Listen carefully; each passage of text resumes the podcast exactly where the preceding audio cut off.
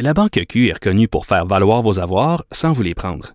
Mais quand vous pensez à votre premier compte bancaire, tu sais, dans le temps à l'école, vous faisiez vos dépôts avec vos scènes dans la petite enveloppe. Hmm, C'était bien beau. Mais avec le temps, à ce compte-là vous a coûté des milliers de dollars en frais, puis vous ne faites pas une scène d'intérêt. Avec la Banque Q, vous obtenez des intérêts élevés et aucun frais sur vos services bancaires courants. Autrement dit, ça fait pas mal plus de scènes dans votre enveloppe, ça. Banque Q. Faites valoir vos avoirs. Visitez banqueq.ca pour en savoir plus. Pendant que votre attention est centrée sur cette voix qui vous parle ici, ou encore là, tout près ici, très loin là-bas, ou même très, très loin. Celle de Desjardins Entreprises est centrée sur plus de 400 000 entreprises partout autour de vous. Depuis plus de 120 ans, nos équipes dédiées accompagnent les entrepreneurs d'ici à chaque étape pour qu'ils puissent rester centrés sur ce qui compte, la croissance de leur entreprise. Cette affaire qui est complètement tirée d'un film d'espionnage, pourquoi? C'est vraiment intéressant? On peut pas dire l'inverse. Donc, la drogue, c'est non. Un journaliste d'enquête, pas comme les autres. Félix Séguin. Alors, Félix, tu nous parlais hier de ce mafieux qui a été arrêté en Italie. On a des nouvelles? Oui, exactement. Je veux te parler de sa traque un peu et de la manière dont les carabinieri l'ont arrêté. On sait d'abord, euh, brosson de tableau, qu'il a été arrêté dans un hôpital de Palerme où il se rendait pour recevoir des soins. Bon, il était en cavale depuis 30 ans. Euh, il a été arrêté euh, à la date anniversaire même de l'arrestation, il y a 30 ans, euh, du capo di tutti capi, donc c'est du parrain des parrains au fond, Totorina. Alors, maintenant que tout ça est dit, euh, est-ce que euh, ça nous tente de savoir comment on fait pour se cacher pendant 30 ans Ben oui. quand on est en ligne avec la directe su- succession de Cosa Nostra, parce que c'est lui qui, pendant 30 ans, a dirigé, entre autres, les destinées de Cosa Nostra, même en cavale, et force est de constater qu'il était en Sicile. Alors, sache que euh, Denaro, donc, à 60 ans, euh, se cachait à Campobello di Mazara. C'est une petite ville euh, de 10 000 habitants, puis c'est pas si loin de l'endroit où il est né, dans la province de Trapani, euh, où nous sommes allés, d'ailleurs, allés il y a trois ans à Trapani.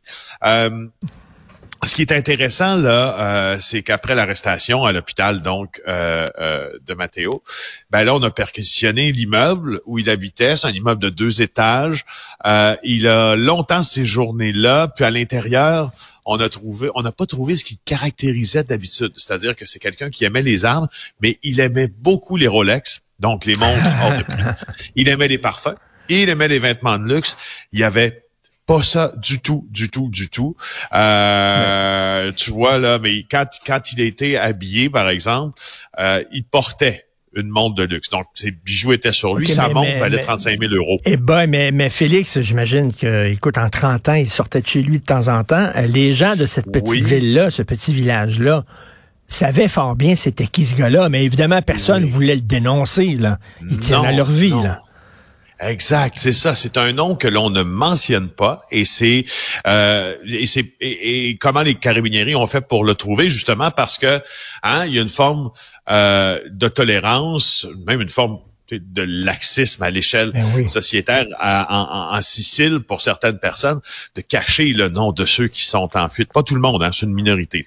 Euh, et, et là, les carabinieri, ce qu'ils ont fait, c'est qu'ils ont commencé, il semble, en tout cas selon les informations euh, qui nous viennent du Corriere della Sera, euh, ils ont commencé à infiltrer, au fond, ceux qui étaient chargés de protéger, de garder les gardiens du secret de Denaro. Donc, euh, avec la collaboration de certains d'entre eux, il semble qu'ils ont été en mesure de découvrir euh, où ils se cachaient. Puis je t'en parle aujourd'hui parce que je ne sais pas si tu as consulté euh, sûrement, tu es un news junkie comme moi, tu regardes beaucoup de nouvelles hein, dans ta vie. Oui. Ça, là, on en parle sur toute la planète de cet événement euh, parce qu'il est hyper important pour la suite des choses. Euh, tu es allé visiter euh, le village de Corleone. oui. Tu as foulé le, le de pied, euh, tu, tu, le- le- de la, Sic- tu vas fouler de pied en Sicile. Tu sais à quel point il y a une tradition maintenant euh, pour lutter contre la mafia, de lutte anti-mafia. Ben, écoute, je suis allé tu à quel- Carléon, je suis allé visiter le musée contre la mafia, qui est un musée qui a été mis sur pied par des Oui. citoyens qui en ont ras le pompon de la mafia et qui montre à quel point ça a été, euh, euh, ça a été, euh, ça a eu des conséquences désastreuses pour la région.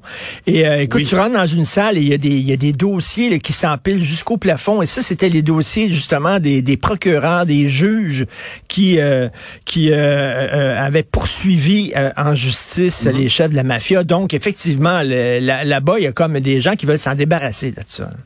Oui, ben il y, a, il y a beaucoup, la majorité des gens veulent se débarrasser euh, des clans mafieux parce que ça, ça ne colle pas euh, tout à fait à l'image euh, de, de, de l'italien, mo- l'italien moyen, qui est un pays qui, est- qui est très très développé, euh, qui a un PIB très important. On en parle dans quelques secondes. Euh, mais tout ça pour te dire que bon, les dossiers que tu as vus, c'est probablement entre autres des dossiers des juges, je sais pas, Falcone et Borsellino qui ont été assassinés pour euh, pour Falcone à Capaci près de l'aéroport de Palerme. Euh, euh, et d'ailleurs, euh, euh, Matteo euh, a été soupçonné, de, accusé même par continuant ce crime-là. Donc, tu sais, moi, ce que je voulais te dire à propos de tout ça, puis ce que je trouve assez intéressant, c'est qu'aujourd'hui, si tu fais la lecture des médias italiens, des éditoriaux, euh, des grands journaux italiens ou des, des sites d'information qui sont très populaires, je peux pas dire qu'on se félicite nécessairement de l'arrestation de euh, de Denaro. Pourquoi? Parce que on est en train de dire que l'Italie a manqué à sa tâche au cours des dernières années dans la lutte au crime organisé. Puis en Italie, c'est le crime organisé mafieux. J'ai des chiffres pour toi. Ce qu'on dit, euh, et c'est une recherche qui a été menée par Fabi, qui est, une, qui est un syndicat de banque autonome. Elle a montré qu'en 2021, euh, les euh, profits de la mafia parce que là, tu penses à la Ndrangheta, tu penses à la Cosa Nostra, tu penses à la Camorra, tu penses à d'autres plus petites, mais quand même, euh, ont excédé le PIB de l'Italie au complet. Alors, je sais pas ce que ça dit, et ont excédé de 2% le PIB italien. Euh, ce qu'on croit, Mais- en fait, c'est que la mafia fait 105 milliards de dollars de revenus par année. Mais ça, ça pas aide, veut, veut pas, ça aide l'Italie parce que c'est de l'argent qui retourne. Si ces gens-là vont au restaurant, font marcher, les- euh, font marcher l'économie. Enlève cet argent-là, l'argent sale qui a été euh, gagné grâce au crime, enlève-le du système économique normal. Et euh, l'Italie tombe quasiment en faillite. Là.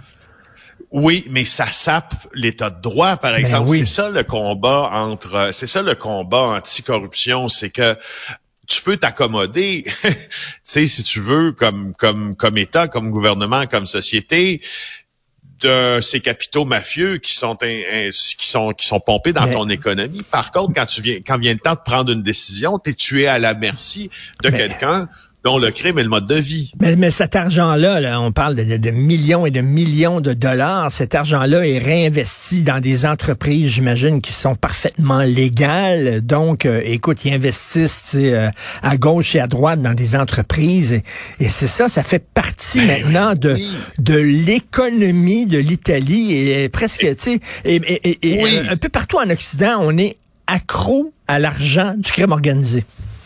Ben oui, puis euh, Gianni Dragoni, qui est un journaliste qui connaît euh, ces affaires-là là, extrêmement bien, euh, il était euh, interviewé sur, euh, sur cette fameuse émission, là, cette vidéo publique au, euh, euh, en Italie. Là, euh, les, les Italiens ont une manière bien spéciale de faire de la télé. C'est presque invariablement assez mauvais quand tu regardes leur télévision, sauf que leur émission d'affaires publiques euh, sont assez bonnes parce que les débats, un peu comme hein, on est en Europe, les débats, c'est c'est c'est c'est c'est Oui. face, c'est face à face, puis c'est coude à coude, puis c'est C'est médaille sur médaille. viril.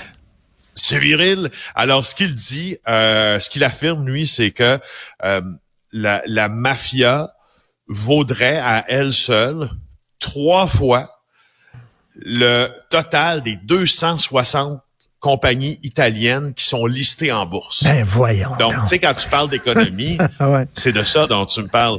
C'est fou. Donc, c'est les gens, ils sont, c'est les, les, observateurs de la scène mafieuse, ceux qui connaissent vraiment ça. Là, on peut penser des fois, moi, que je connais ça, la mafia, parce que je m'y intéresse, mais eux autres, ils connaissent ça pour vrai, parce que, je veux dire, il y a des profs d'université qui ne font que ça en Italie. Eux autres, aujourd'hui, ils applaudissent très discrètement. Mais ben, c'est ça, parce, que c'est une, c'est une bonne nouvelle que le gars ait été arrêté. Par contre, la mauvaise nouvelle, c'est que ça a pris 30 ans pour l'arrêter. Et on ben sait qu'aux dernières années, euh, c'est ça, ils se disent, ben, il y a eu beaucoup de laxisme et un peu de complaisance aussi envers la mafia.